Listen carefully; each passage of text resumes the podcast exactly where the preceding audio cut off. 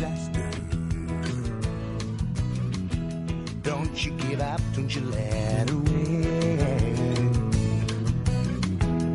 Talking about a forever after. Don't you give up, don't you dare give in. Don't you give up. Don't you dare give up. You're not allowed to give in today. And while I keep waiting for, I'm a big fan of John Popper, by the way, because he has, you know, ice cream issues like I do. But it is most pre- precarious out there in our world, and we and our esteemed guests in the studio today are doing everything we can to f- push back and to not give in. So don't you dare give up. You can't give in. The work that we have ahead of us is just too. And do never, do not quit your job. You lose all your legal leverage. We are thrilled today to have with us in the studio and continuing our domestic violence trinity. This is really the third show we've been doing on domestic violence, and we're going to con- finish this off with a fourth show on specifically on domestic violence as it relates to the workplace. If not next week, um, Well, next week because we're going to talk about the waitress. are you on there, Mike? I don't hear you. Okay. Okay. No. Yes. Okay. Uh, and we were going to do the other topic of uh, tipped employees. Yes, And so we'll week. get into because that's a whole other layer of sexual Right. harassment and Sub-minimum the wage. Exactly and the compromised position workers are put in. Yes. So we'll really cover that, and we're doing this because why? Because October is Domestic Violence Month. If anybody saw uh, De Blasio flipped the Empire State Building to purple, raising awareness. Domestic Violence Awareness Month. Yes. Well, anyway, I let's. say? We I think you just said Domestic Violence Month, Yeah. which we want to avoid.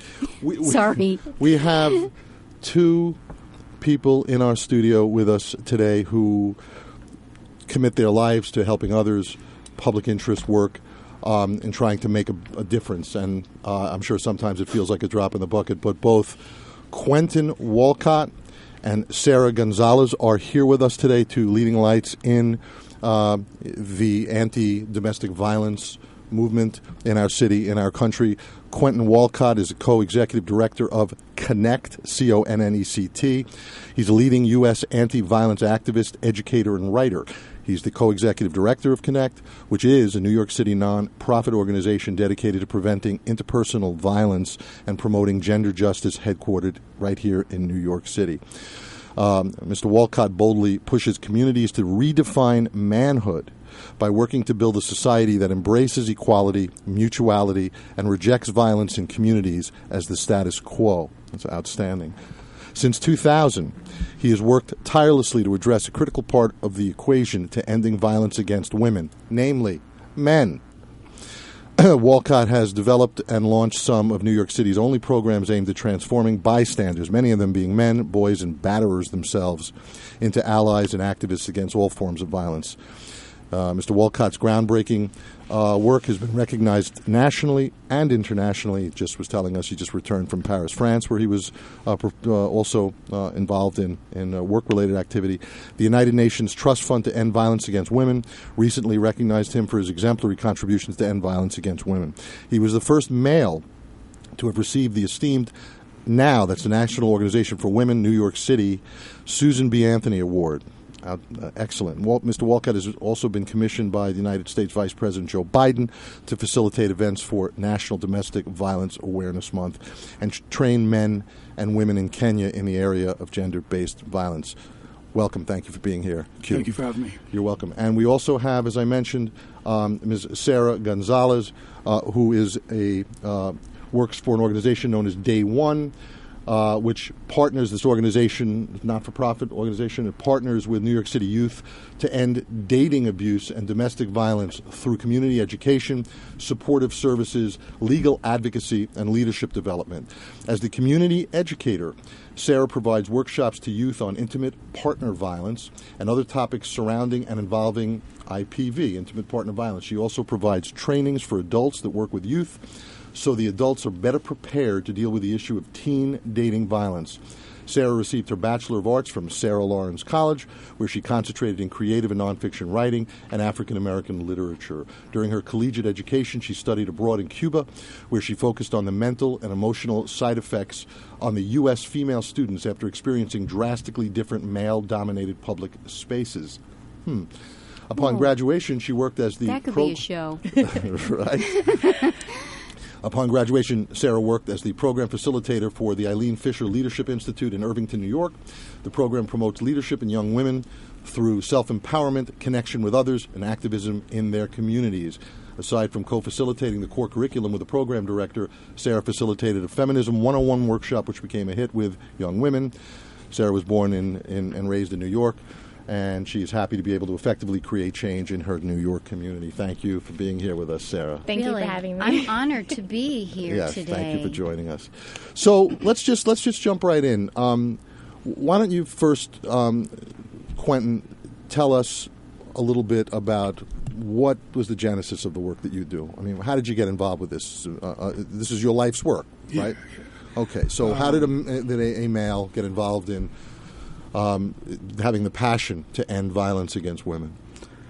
Well, I always kind of say that I kind of fell into the work by mistake, um, but there's no mistakes. Um, I was working um, with a preventive based organization out in South Jamaica, Queens, uh, really just trying to make some money in, in, in order to pay for law school applications and, and what have you. And uh, it was a place where I worked, you know, as an, as an undergrad student in the summertime, working with a summer camp.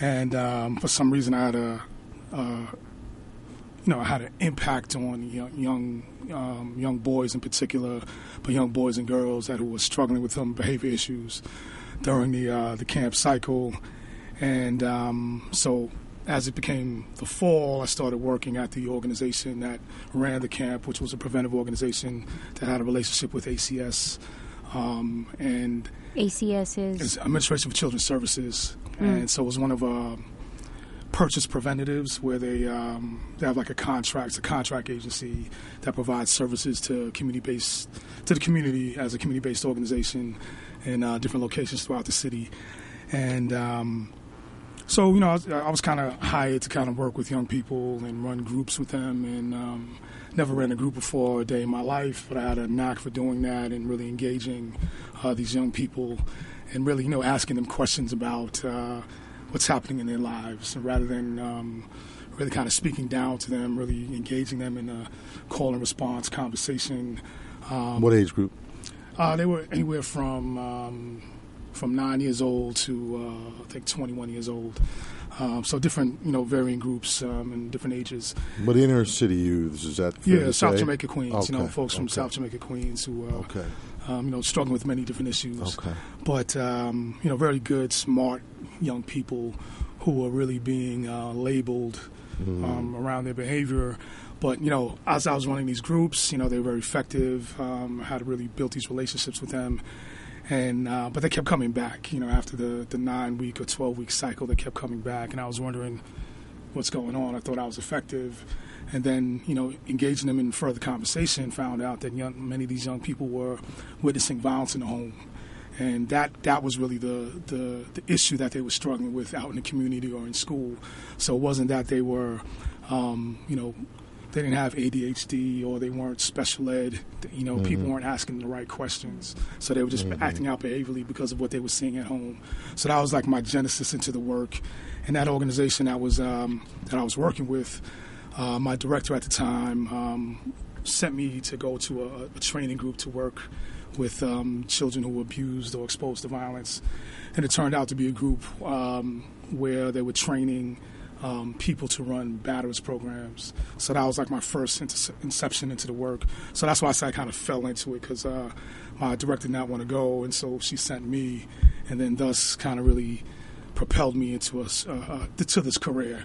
And for me, it was uh, it was a, the learning curve was um, it, was, it was a short learning curve because the I was already a community organizer and I was a student activist as well. So doing work around sexism was just like a, a shift in terms of looking at how oppression worked for women opposed Mm-hmm. to how it worked for people of color and poor people and communities. So it was really just like a shift around looking at how power control worked, how marginalization worked, and how oppression worked. So that was kind of like my my um, my introduction into the work. You know, from right into running um, groups for men who batter and abuse. And I was very young at the time, and people didn't take me seriously until I opened my mouth and could really kind of talk about these terms and concepts and really meet them where they were without judgment and really kind of um, you know work with men as a strategy to keep women and children safe, but then also to work with them to change their attitudes and belief systems towards women and girls and other men. you have this uh, what I think is sort of the temperament that's quite calming, and I don't know whether that's you know part of the work that you do or just it comes naturally. But you seem like as it you'd be an outstanding therapist or the type of a person who de-escalates just by. I mean, because why did I? Is that? I mean, it's you're getting that too. Yeah, right? I'm ready just- to tell them all my secrets. right. It's a very, but you're you're you're gentle. There's a there's a there's a sensitivity and a softness that is important. I think, especially if you're bringing this to children who are already marginalized by violence, right? Yes. And especially if you're dealing with and you made the shift from sort of white privilege to male privilege issues, and here you are as a male talking to. I mean, you, you, you have to you have to be extremely deft, I think, at um, at defusing, right? As opposed to it'd be very easy to incite some of these kids who just go like, "Well, what the hell do you know about my shit?" Right? Yeah, yeah, Okay, yeah. I, I, absolutely, absolutely. But you know, I think um, work with young people made it very possible for me to work with uh, men who are abusive, adult men who are abusive in their relationships, and um, you know, and at that time, Okay. um, you know, I didn't really think that that work was going to last because most of the work was really centered, rightfully so, around survivors of domestic violence and um, you know direct services. So you know the, the idea of working with men and engaging them around changing their attitudes and behavior, it didn't seem like it was it was really sticking. Right. Um, and it, you know, it's- and it's still a relatively new field. So for me, it was important for me to understand the full complexities and dynamics of domestic violence and intimate partner violence, so that I could one have a job, and secondly right. to really um, have as much information and experience around the impact of male violence and abusive behavior on women and children. So it was really a full, comprehensive um, understanding was important for me to really kind of concentrate and focus. I mean, I work with families and communities and do community organizing around this issue, but specifically to work with men and boys, it was important for me to, because me being a male as well, Right. socialized in the same ways, for me to understand the impact of our behavior and our attitudes on women and girls. But isn't it also important? It's the work really that both of you do, at least when it comes to youths. It's like sort of nipping it in the bud, the sense of jumping in before we have whomever, the Ray Rices or whomever, when, when it's already dyed in the wool. The idea of, because we don't teach this in school, right? We don't have on every street corner, you know, an after school program that will indoctrinate or help or educate, enlighten, edify you know, isn't it a little bit like the whole, you know, whether it was sort of what was under, underscoring the, the slut walk and issues where it's like, no, it's not about, let's not talk to women about if you're going to wear that outfit out, you're going to expect this to happen. Let's teach boys instead of it's just about women. Let's teach men. Let's teach boys that it does not on women. Why aren't we don't as even as a culture we still have 15 year olds on the side of buses selling beer right I mean as a culture we still seem to encourage objectification and sexualization of young girls and women so it's a, I would imagine it's a steep kind of road to hoe that you have when you're dealing with a systemic issue and an individual issue that has because these kids are going back to some of them at least are going back to homes that are still dysfunctional, right? Yeah.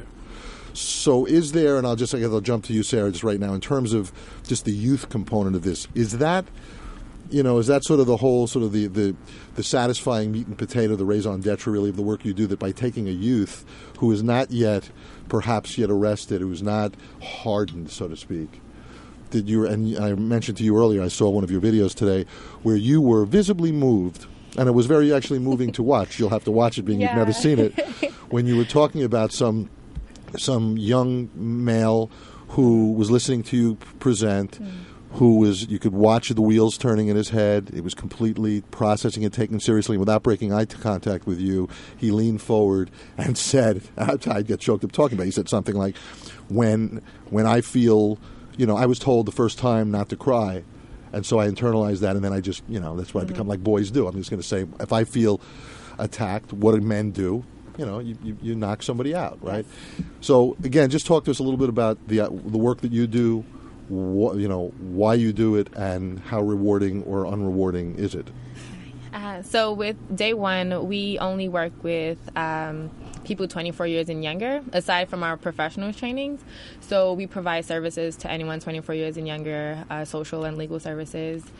Uh, but as the community educator, as you mentioned, I'm the one that goes into classrooms and community based organizations, and I'm more of the preventative side and having the conversations with the youth about breaking down. Um, so, in that particular workshop, it was a gender expectations workshop, and so we talked about what women are expected to do and men are expected to do. Um, and I got into this work I feel like I didn't know why I got into it until listening to Q just now. Um, 'cause I'm like, what is my story done, actually?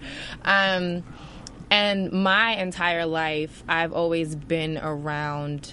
Uh, I would say gender non-conforming adults, both male and female, in which the females in my family are um, they're very strong, opinionated, loud, and the men never seem to need to uh, either shrink or to get louder. Like everyone just seems very equal and cool. And so when I left, That, that's feminism, right? Yeah. That's what it is, equality. well, I right? had no vocabulary for that. It was Right. just how it was. Right. And so um, I think going out into schools, when I realized that uh, girls weren't expected to play basketball and all those other kinds of things, I'm like, wait, so this isn't normal? Like, this is this just my family? And so I feel my entire life I've always knew what women were capable of. And um, my father has played like a huge role in my life. He's the one that got me into reading, and um, he was the one that actually taught me that it's okay to cry. So things like that. And so eventually, um, as you read from my bio, I started doing a lot of leadership work with young women. But that wasn't enough for me because I realized having had so many amazing men in my life that the conversation Wow. couldn't just be with women if we were going to talk about stopping violence because we're not necessary we're not violating each other right? And Wow. so of course the conversation doesn't just end there.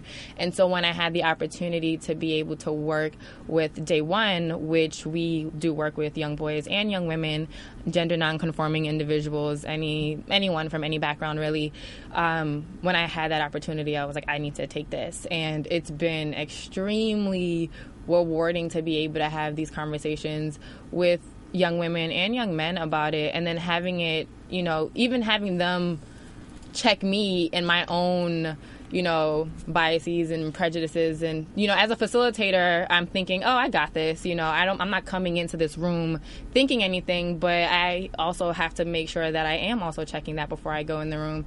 And um but still being amazed when you have a young woman not necessarily understanding what coercion is and consent and saying that the scenario I just gave was consensual when it was actually coercive and then have a young man be like no she consented to this one piece but the other part this was coercive. Um, which for anyone out there who doesn't know, coercion is convincing someone to do something that they don't want to do, whether it be through force, manipulation, intimidation, etc.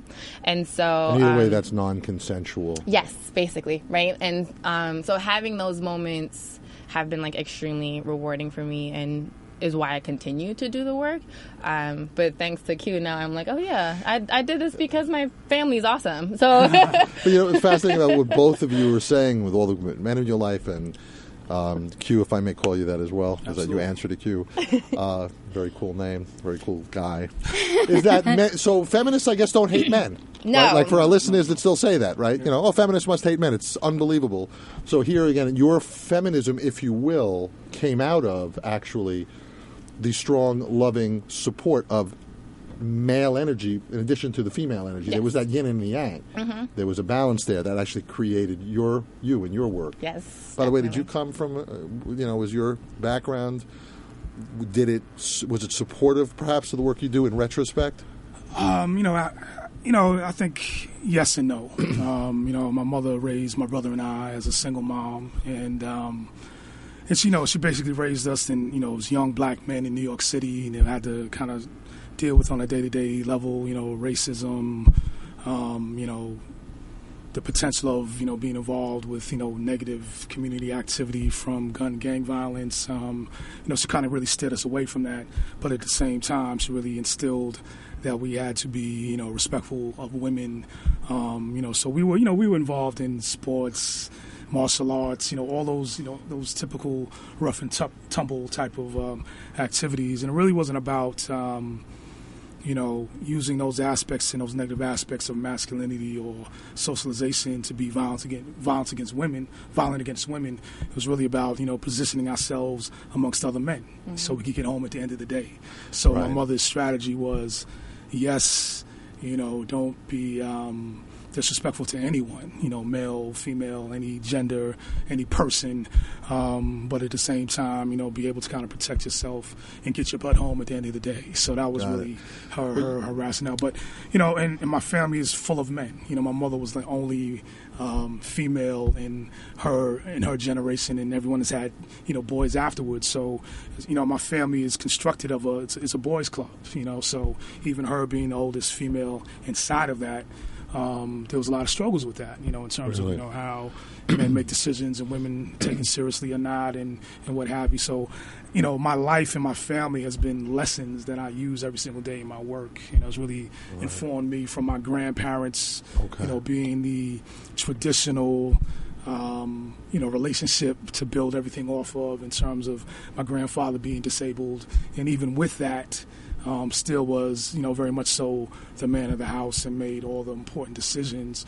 But um, Who- who was that? Your handicap- my- grandfather? My, grandfather, yeah. Okay. And my grandmother, you know, she she didn't, you know, know how to drive or really was concerned about driving until my grandfather was, you know, got polio after World War II and could not move around so much. That was the only reason why she started to drive. But she was very much so, um, you know, one of the leaders in the family and.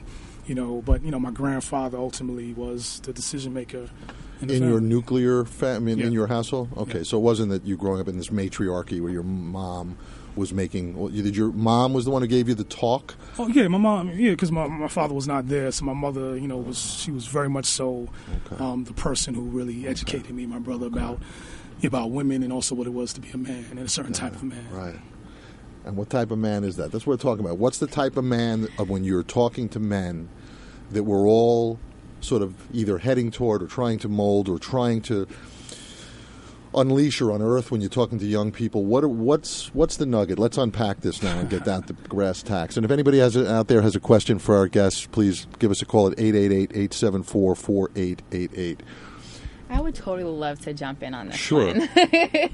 um, because I, I think today we still use a lot of the conversation around men shouldn't hit women. And yes, that is very true. Men shouldn't hit women, but as Q has been saying, people shouldn't hit people in general. And the reason why I kind of want to bring up that idea of men shouldn't hit women, but then we still have no conversation around why men shouldn't be hitting other men or being violent towards other men. We're still supporting the notion that women are weaker and need to be protected, which is why they shouldn't be hit. Right. And so I think the type of men and Hmm. society that we should be creating are people that see, I each other as human beings. Right. right? So, do I want to be hit by a man as a female and a female identified person? No. But I don't want it to be because you think I'm this weaker sex that needs to be protected and coddled by you. I want it to be because you see me as a human being that deserves respect. Yes. Okay. And then what's the f- yes? The full on ideal, uh, that's not going to happen. So, we don't even have to answer that. well, no, um, it, no. Well, that is that is where one day after we blow ourselves up, and if the human race survives, perhaps we will evolve into. And we once were. I Mm-hmm. think many millennia ago, there was still female principle. There was still female energy. We had matriarchies. I don't think it's become this way. You know, through the Crusades and through sex selective abortions and all the things that we do now, women are still less than men. I mean, that's sort of inculcated into into our genes at this point. I think that is extremely important. I guess I'm just wondering: is it the we don't want men men in same sex relationships are I mean so there so it's not that simply that a man in intimate, violent, intimate relationship Mm-hmm. violence says, "I could take you." So therefore, I mean, what, what's the problem? I'll smack you around because I'm three times stronger than you. That might be a component of it, but isn't it less about the gender differential and just that the issues of violence? Because men aren't men. Control. Yeah, that's Control what, and and power. that's the power and control, right? And so that's ex- and and that's extremely right, and that's what I was saying about being able to have the conversation with men about not being violent. Period, because. I mean, we've talked about this already in that men are supported in being violent and showing anger and not being able to and express it in that way, and that's how we support it. Men are the highest perpetrators of physical and sexual abuse reported, right? And that's because we support as a society men and actually encourage them to be physically and sexually dominant and it plays out in many of their relationships whether it's intimate whether it's through friends etc But does that mean that Q's martial arts training was contributing to that because he could kick anybody's ass? I mean, while he was learning that, because I mean, I, I, I come from the frame of you know testosterone is probably the world's most dangerous drug, and that's part of it. Yes, we're a sort of a John Wayne culture, and we do, you know, we we're we're all we like the tough guys and the machismo, but I guess I'm still. H- how do we get to the to the root of it when you're dealing with a when, when whether either one of you are working with someone who let's say now an actual abuser and I just want to say if I can um, kind of appropriate that story from from the uh, from Judge Carter Oh yeah. Go do you want to tell it or I'll Yeah. just tell it quickly Go you ahead. Yeah. Okay, I just at, at a do you know? No, I just want to tell No. you the, Oh, the, what the Corporation Counsel. I don't know if you know the the head New York the city lawyer for New York now is a man by the name of Zachary Carter. He used to be um, the head prosecutor in the Eastern District in Brooklyn. He used to be when I was a public defender in the Bronx in the '80s. He was a, a criminal court judge, and I know him. He's a great great man, uh, African American. He's a he's a, a brilliant intellect. He's a great heart. He told the story that I wasn't there. Deborah was at. what, what was the meeting of the mayors? New York's uh, New York City Mayor's uh, Office to Combat Domestic, Domestic Violence, and it was domestic domestic violence in the workplace, empowering survivors through best practices and resources. First ever forum talking about it. And they had panels. Uh, the first panel was about the law, and then the second panel was best practices. And he was the closing speaker. So the closing speaker, sort of the keynote speaker this night, says this: In all my years on the bench, all my years as a federal prosecutor, and I dealt, I sentenced murderers, I sentenced all kinds of bad guys. I sat up there, I never once blinked, I didn't think about it, I was never fearful until the only time I felt fear when I was looking down off my uh, uh, through, you know, across the uh, dock to domestic violent def, violence defendant, you know, a perpetrator. And for whatever, again, I wasn't there, but the notion, and I understand this for myself, representing them occasionally back in the day, when that turns on, that very thing, that you know, sometimes the the intimate partner is in court saying, "Oh, he won't do it again. I love him," and he's all contrite. But when that comes into play, whatever that thing is, that what he was what he the, the the real point that he was making is that I sent a lot of mean people to jail and I was never ever afraid until I looked into the eyes of someone of an abuser and the hate that they were looking at me was the first time I ever felt any fear. And he said, and it gave me insight into how these women must feel looking into these eyes. And then he proceeded to talk about the importance and So I'm just wondering then, Sarah, how does that sort of play into the whole notion when you have that? And if that's what we're talking about with all these numbers, one out of four women in a lifetime, or a million, you know, the, I have, we all hear the same sort of mind-boggling numbers of how many murders, a, you know, per oh, year. Oh, I have the best number that Okay. they, they talked about. Last year alone in New York City, 280,000 violence incidents reported. That's 770 reports a day to the NYPD alone. and those are just reports, as you know. Yeah, mean, I- and I that's could- ju- yeah, Yeah. which what's reported. I mean, I, can speak to Yeah. that in terms of you know one, you know what what is uh, a real man, right? Uh, or the question Right. of this new emerging man that you talked about, the original question, Right. And then from my experience from you know working, you know, running batterers groups, um, you know. The thing about it is that into those statistics, you know, and there's different parts of the city where those statistics are much higher than others. Of course. Like Brooklyn in the 75th precinct, it's like almost uh, seven times more domestic violence incidents than any other part of the city. Wow. But to the question around, you know, how do you, um, you know, transform? It's really a transformation of attitudes, right? Because if you transform attitudes, you transform behavior, and naturally that should happen. Okay. Um, and it's not a one size fits all, Right. you know. And you know, for me running a batters group, there's a fine line for me facilitating the group and being in the group, just because of how men are socialized. So ideally, of course, we want to kind of create men that are. Um, that kind of you know work from a basis of equality and equity in relationships and have the most healthiest relationship no matter who you're in a relationship with Right. um, but you know and then ultimately we would like to have you know men who are um, mutual in their relationships. So you know i mean? Because sometimes this idea of relationships being about 50-50 you're bringing $50 to the table and i'm bringing $50 to the table.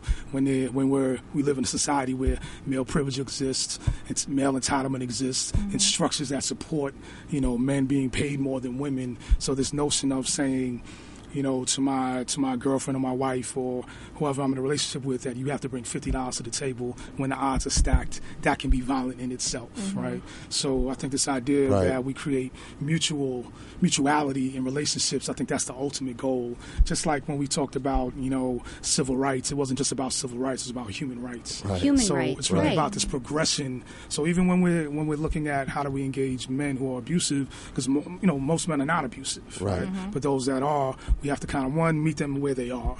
Right, and have those conversations we're talking about about you know what are our notions of manhood? Where do we get this idea of how we're supposed to be in a relationship? Like even for me, being you know being raised in a, a single parent household with my mom raising us, I still develop these notions of manhood about what I what ideally from media, from school, from different jobs that I've had about men's positioning in society. Right. Right. And that we're entitled to be in this position and that we may be violent to uphold that status quo or this mm-hmm. positioning. So really kind of really labeling it as well because you know domestic violence is seen as this physical thing and it's really the, the least used form of abuse is the physical Right. it's the psychological emotional Right. financial Economic, right. spiritual all these different things And So- technological is coming up huge, Huge. especially with the, the particularly with youth With Yes. with youth Especially and, and with- with, with the- Technological abuse with um, youth. yeah, like sexting and using Wow. um, Social for media. GPS and social What's media technological tracking. abuse? technological abuse. Uh, there's many examples, Yeah. and Yeah. so it could be sending unwanted sex messages, sexting, so like pictures or sexual uh, text messages. Ah. It can be excessive text messaging. So, where are you? Who are you Right, with? What are you right, doing? Let me know when you're home. Okay. There's um, breaking into. Either emails, phones, social media accounts, and then creating false profiles sometimes Wow. of people um, to try to start um, isolate to isolate people from like their friends or their family members and things like that. And bullying online. Yes. Yeah. So- But, but, but being that is power and control, and it is intimate. That's why it's intimate partner violence. These very when you mentioned, it's not about. So I'm sort of back to it's not about just male on female. Yeah. Not at all. Okay, but then, but it's often it often is about, isn't it? That male on that female. It's not the guy. He doesn't go into the grocery store that night, perhaps, and the first thing he does mm. is just say, "Will you charge me an extra quarter for this milk? I'm going to kick your ass." Yeah. It's because it still comes out of however dysfunctional, pathological, whatever the needs are that aren't being met, that can't be met. But it's it's it's it's it's intimate. It's a so I'm trying to understand that the difference between that. It's again, it's only Yeah. because I only gonna I'm only gonna lose my shed mm-hmm. Yeah. with you because I love you, right? I mean, that's what it comes out. Of course, it's not that. in the classroom with the youth, when we talk about whether it's okay to hit their partners, a lot of times, of course, they'll say no, or you know, sometimes they'll give me yes if they're play fighting, or sometimes their partner might be getting on their nerves. I usually follow up the question to see if every single time that they're upset, if they're hitting um, like their parents or their teachers, and they give me, they're like, "What? Of course I'm not doing that, Miss. I'm gonna die," or "That's disrespectful. They're my parents." And so with that, I bring up the fact that we have self control, and you're completely right. Where it Okay, is okay. within that relationship that I'm making a choice. So abuse is about power and control, but it's also a choice for someone to do that. So in the moment, but you tell me, Ray Rice, Yeah. You saw the video, right? did, And just yeah. I'm picking this as a this point Yeah. of illustration. Probably wasn't a choice, right at that moment, right? Was that a It choice? It was a choice. It was a choice. Okay. And, and, that, and that's and that's the other part of what I think Sarah's saying as well is that you know domestic violence is about power and control, and it, we we work from the premise that it's a learned behavior because you know men are not predisposed to being violent, men of color are not predisposed to being violent, um, so it's like it's uh, it's a learned behavior and it's a choice because you know you know you don't have to respond to and deal with conflict in that way. And I think to your, your Right. point earlier is that there's a, a, a misnomer that domestic violence is about uh, losing control of your anger, right? Because you know if it was truly that, Ray Rice would not have. Um, Ray Rice would respond to his coach in the same ways. You know, if he was Right. upset by his coach or told to do something or disrespected by his coach in whatever whatever way, he would respond that way. He would have responded to the police that was called that evening, Right. or to the person who came outside. The And some people do, though, in the same right? way. But that's a, a, a you know that's a small percentage of people because when we're talking about the dynamics of domestic violence, it's about what Sarah talked about: power and control in an intimate relationship. Right. And it's also about coercive control, and it's about a pattern as well. You know, so it's um it's not like um. You know, I have a little little formula that we use when we do training and we talk Please. to people. Yeah. You know, so domestic violence is about, you know, abusing someone that you feel you're entitled to or have power over, right?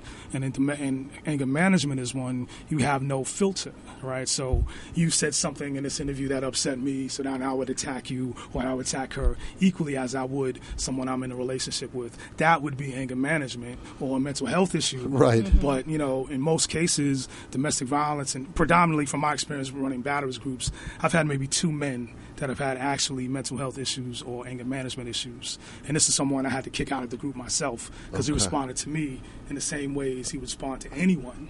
Not just his partner. So, um, so that's Okay. the, the little determination. Who you be? What's the relationship? Who you being violent towards, and what is the consequence? Because the consequence for Ray Rice would have been totally different if there was no one videotaping that scenario. He could have got, gotten away with Oh, that. of course, it happens Yeah. every day. But Yeah. when he, but when this elite athlete, physical specimen, cold cocked her, knocked her out cold. At that moment, what would you teach if you had him prior to that, or just looking at that? Maybe alcohol was involved, and again, maybe. Yeah. But what what was the dynamic at the moment of almost of impact, or the moment before impact, that would make a man?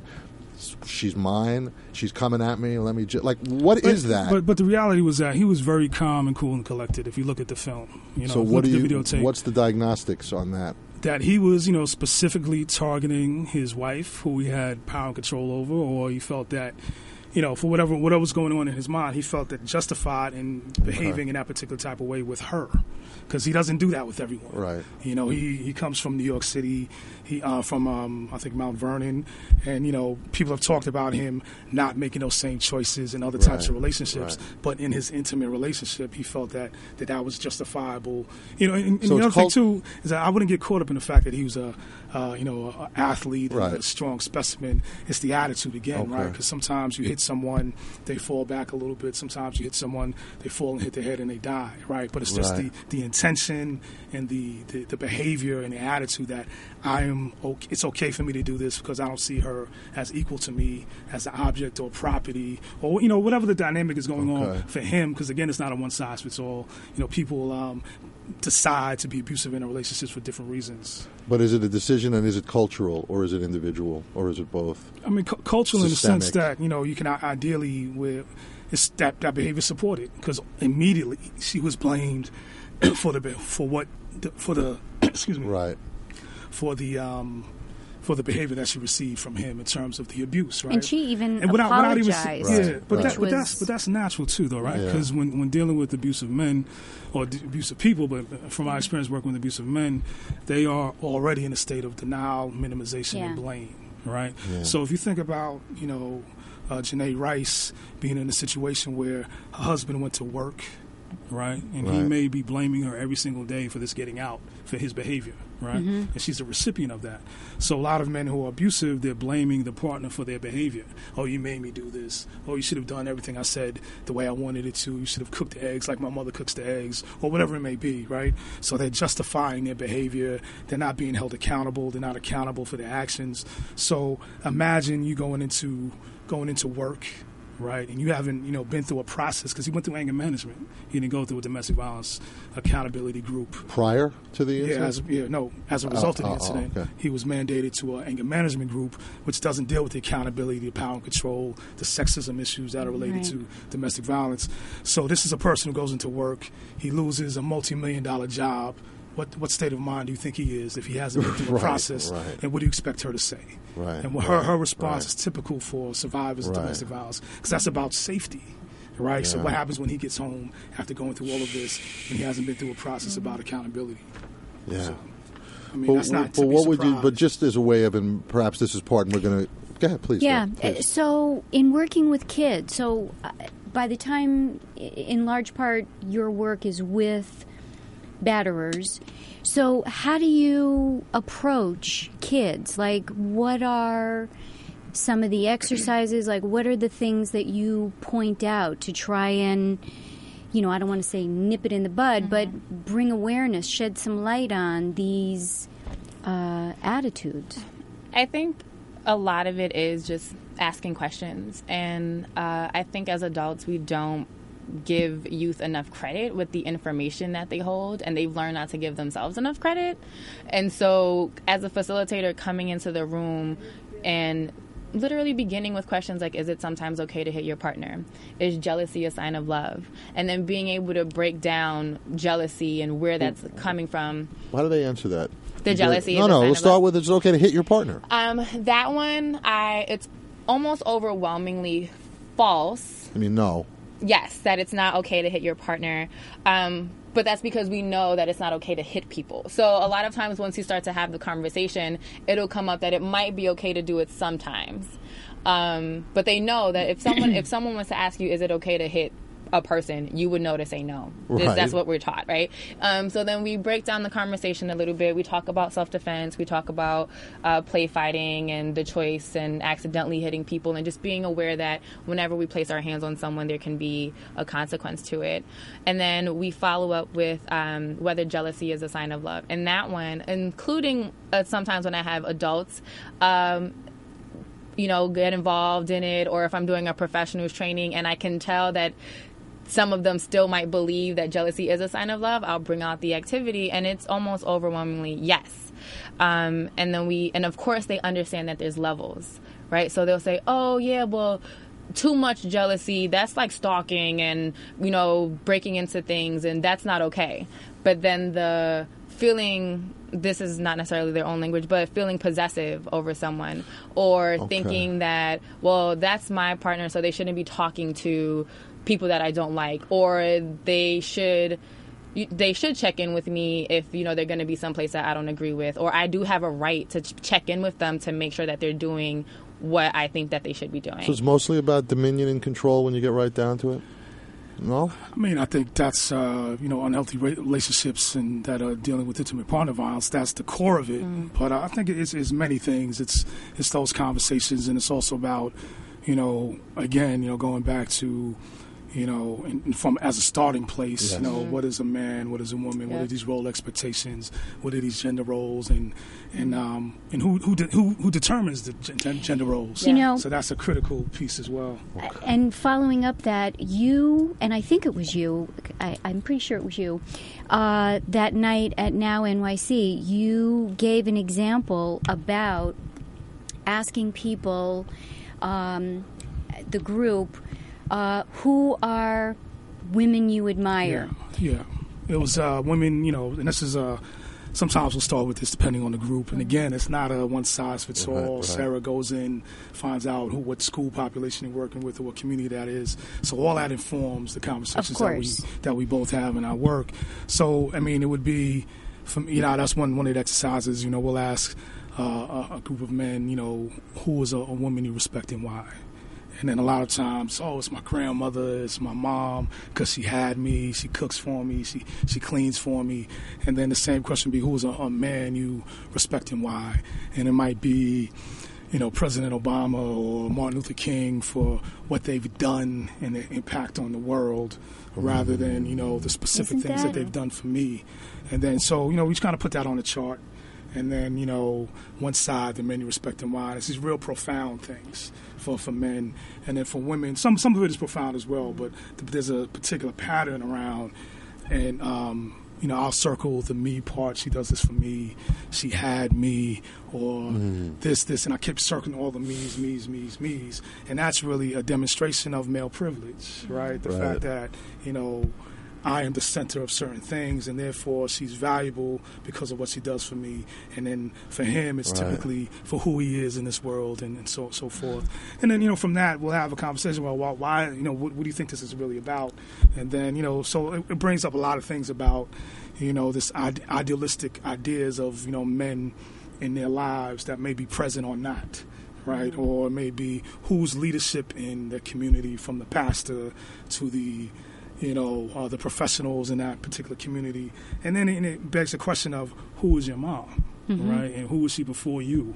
And who was she before she got into a Right. relationship with your with your parent? And then so it's like oh wow you know what? I, I, you know and one guy was like you know what? I saw a picture of her one day and I think she was dancing so maybe she wanted to be a dancer. So it's really about what like Sarah mentioned the questions and the type of conversations that we're having and to have them to go back home and think critically Right. about what is a man, what is a woman, what is that a man and a woman in a relationship, or whatever type of relationship it may be.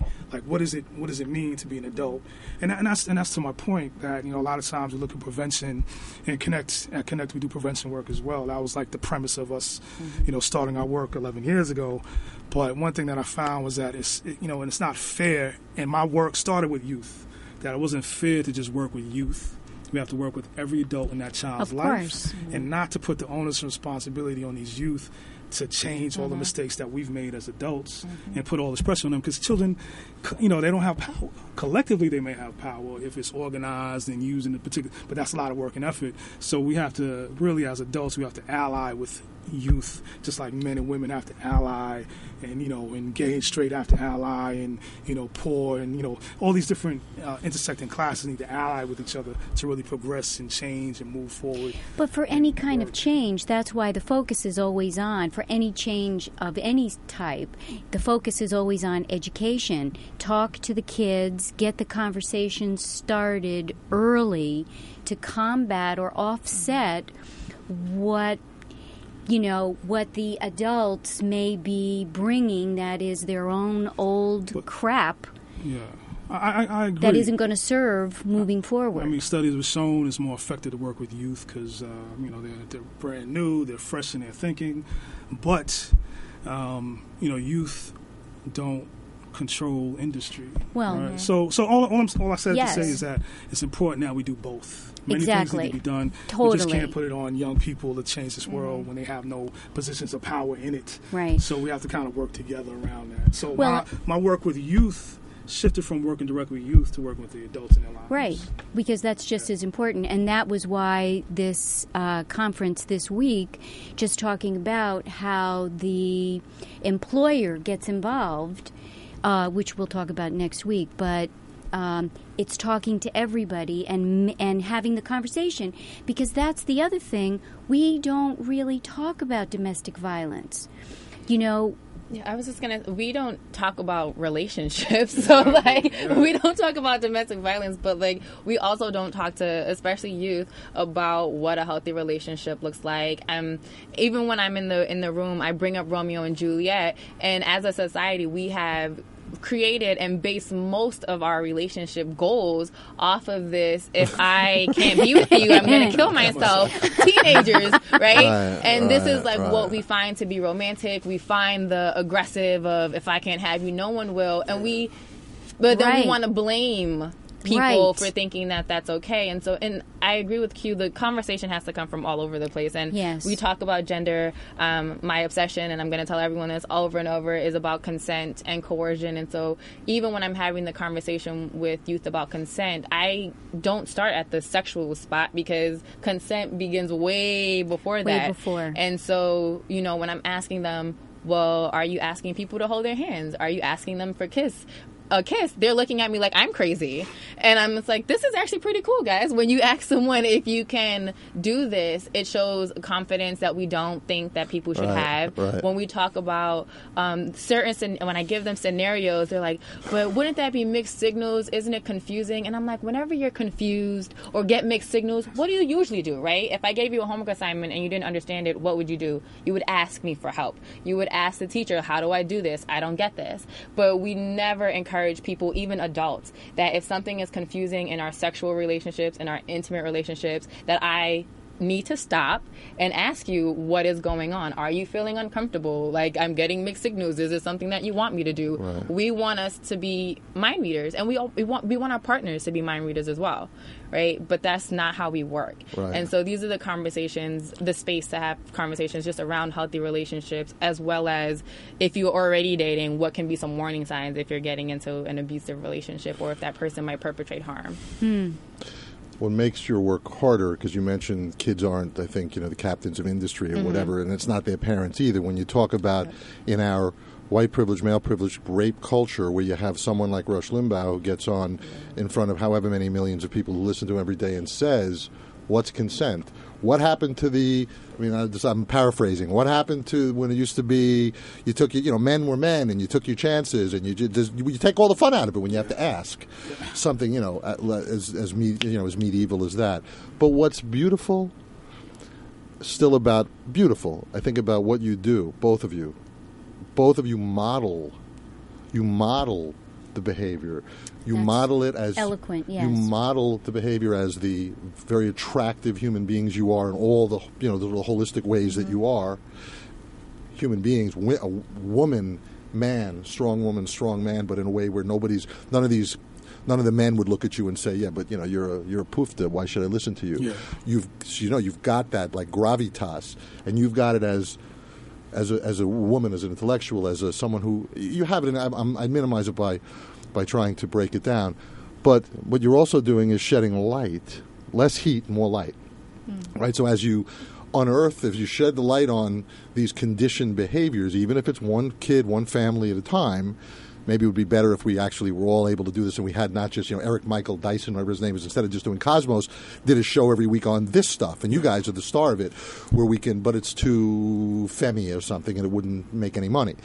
But isn't that really what I'm what I'm hearing and feeling? And I do think it's really poignant. Is that what you're talking about? Is simply it's not a silver bullet. Well, that's as close as we get. Is just examining these, examining the roles, examining the things. Like why don't we ever talk about? Why don't we ever talk about with people like what is what is that meaning of when you want to kiss? Why does it feel that it's less valuable if you have to say, "Man, can I have a kiss?" Because I'm supposed to be grabbing you and throwing Well, who you told them? against But who the told them that? wall. Well, who tells us But, that? that, but that's the thing. I mean, I think you know, men and women are socialized in those same ways. That's to dirty think that That's dancing. normal Okay, and that's okay. okay. But you know, Uh, I mean, well, so the woman was. So in other words, but it is. It takes the two to tango there only because a woman might say, "I'm waiting for you." Mm-hmm. It, it is the confusion, right? If a if a if a lovely young man says, "I don't have any," I'm I would never actually take the initiative because I'm afraid, and I'm waiting. And a young woman says, "But I don't. I was taught I'm not." That's that's kind of. I, I'm going to be. And it's also not to say that people who enjoy things rough, that, Well, like, that's that's, different. okay That's too. If you consensual. enjoy I mean, it, if- if but that's the thing. It's consensual. consensual if you're having the conversation, right? You're Right. not going to know that that's something that I like unless we talk about it first. right. So I'm not saying every single time that something happens you have to do this, but if you're having the conversation and you're like, oh, you know, sometimes I kind of like this. You know, there may be we can discuss what like nonverbal Well, that's not cues violence. we can That's not do, violence. etc. Right. Yeah. And, and I think you know, and I'm glad you mentioned it. I rarely hear this when I do radio or TV. The idea that we live in a rape culture, right? So I think because of that, it makes all those makes those mixed those messages very mixed in terms of, and it's, so we're we're starting with. Uh, uh, a lean towards, you know, it's okay for men to do anything they want in a relationship, and it's to be expected of the person you're in a relationship with as well. And that's what rape culture does, you know, when it's uh, and when that, when it's negative in, in a way, it kind of really um, it skews, you know, the idea of choice and consent and what's acceptable and what's not acceptable. And you know, when when when parents have or adults have conversations with young people in the conversation itself or without the conversation, there's a conversation going on around what's acceptable in relationships and not. You know, um, rape, rape culture really skews the information that we receive Right. and what's actually, um, you know, implemented in terms of relationships and choices and consent. And this also makes it harder for young men to be able to report Absolutely. that these things are happening to them, whether Right. it be physical or emotional. Um, especially when we think of how men should be acting, our responses, um, and usually even in the classroom, whenever I provide scenarios in which the person that might be receiving harm is a young man, you can automatically hear the change in tone in the students. Like they know that they're supposed to be on his side because he's receiving harm, but their tone becomes completely lighter. It's more of like, well, maybe he could have asked for it, especially if it's like a sexual situation, and I bring it up to them. Can you give us an example of a receiving harm young man? Um, so in in a consent and coercion workshop, um, the young man was the one that was being coerced into having sex. When the other scenarios, which were gender neutral, but they always provided the female gender to the one that was being coerced, the moment it was obvious that it was a, a male gendered person that was being coerced, their tone was like, oh, well, you know, he kind of sighed at the end, so maybe he was like, hey, it's okay. But if it was a, if they assumed it was a young woman in the situation, and I'm saying this because this is what happened to previous scenarios, they were very like gung ho, like, no, that wasn't okay. And I bring to their attention, I'm like, did you notice the change in your tone? And they're like, Right, oh right. man, like you're right. Like we're supposed to, and these are um, students who were in like a leadership program, so they had already gone through gender workshops and things like that. And they're like, man, we didn't even think about that. And I'm like, so when you walk out of this, I want you to also think about this. We're not telling you to be experts in relationships when you leave, but think about these questions. You know, like how how is my tone changing in the Wow. simple fact that now a young man is receiving some form of coercion or harm. It's really brilliant. It's it's it's group. You know, you're both sort of group therapy leaders. I mean, really, right? I mean, as Yeah, yeah. someone who's been through group therapy, you can you. I mean, really, and you do this really both of you in groups, but being being this beacon, and that's why it just can't be anybody. It has to be somebody who. And over the years now, I assume you're still the, the learning curve. You said was easier, shorter at the beginning, but I'm sure you're still making distinctions, Yeah. both of you, each time you and do that, this. and that was just for me. And like one of the Yeah. things that we do with Connect is that we train people to do this work, right? So it's um, Sarah did came. that. Sarah's Oh, yeah? come Oh, through okay. Connect training, and you did women's empowerment and girls empowerment. Uh, or the four day. No, I did the I did the four day one Yeah. when I first started working with Day One a couple years. ago. Yeah, and that's the thing, you know. So Sarah and I, wow. you know, we we've Awesome. developed this, but you know, anyone can really do this, you know. And it, Well, do and it. with- do what? Do it where? I'm saying. No, that's what I mean. yeah. So, so it depends on the community you're working in, and, Right. and that's what we're really trying to do because we can't be everywhere. We don't speak every language. We're not part of every, uh, you know, ethnic group. So it's really like training people in communities that are familiar with their own community, help them develop the strategies and the tactics of doing this work. And that's one of the things that we're doing at Connect to our Connect Training Institute is training people to go back in their communities and work with the populations they want to work with. Can't And this is where t- I'm going to plug in right now for Yeah, both let's of do it, us. please. Um, because uh, Day One also does youth serving professionals trainings as well as uh, parent Yeah. workshops um, on how to better have conversations with their teens about dating in general and intimate partner violence. Um, and so at our website, a workshop can be requested. What's your website? Day1ny.org. So it's spelled out D A Y O N E N Y dot org. Um, and uh, workshops for teens can also be requested. And so I was like, hold on, wait, Q, you're not telling you're telling them that you provide all these trainings, but you're not telling them that they should also come and Oh, like sign absolutely. up and will, stuff. will, will, okay, I will, Okay. because that's the definitely. same thing that Right, with right. our Yeah, as yeah, well. yeah. Like if there's something that is interesting to anyone that is out there listening to us, um, these things are available. We're resources to entire community. Okay, and so absolutely. and your And uh, organization we're, we can be located at www.connectnyc.org. And yes, we, we provide training for community based organizations, faith based organizations. We have a, a program for Connect Men, Connect Youth, Connect Women. We run um, you know, uh, monthly roundtables um, that you know I encourage everyone to come. Go to our website and get all the information about that. And then you know we provide training at Connect and also in the community. We have over 200 community partners that we help strategize and develop programs and projects around you know intimate Outstanding. partner violence throughout New York City. So you know it's definitely in day one is you know one of our partners in this work. And um, you know, so it's important that you know support nonprofit organizations doing gender-based violence work and, and working around prevention, which I think is key. Because to be honest with you, prevention work is really about putting uh, direct services out of business. You know, so if you work with the person who's Right. committing the violence, Right. then we're not so reactionary. Right. But those services are, are, are needed. Don't get me wrong. Yes. That's to the point where we're, we're working with abusive partners. Thank you. So people can also go to both of the sites. I'm hearing the, I didn't have a warning, but I'm hearing the goodbye music um, and contribute, right? Because to this important work, people can go and make a donation, whatever they feel comfortable and can afford. And also, is it possible that our new, progr- little more progressive mayor might be interested in having the million school children in New York City be exposed to some of this? Let, let me just say, we are very grateful. Sarah Gonzalez, Quentin Walcott, for being with us today. Thank you very much. On behalf of uh, Jack Tuckner and Deborah Orell, Women's Rights in the Workplace, again, we thank you for coming back with your jet lag and for rushing here, Q. Thank you very much. It was a wonderful, wonderful show. And again, the websites, one more time, day one, day1ny.org. and Quentin. That's nyc.org. Thank you very much. Thank you very much. We will. We look forward to seeing you next week. From Jack and Deborah. Remember, stay informed.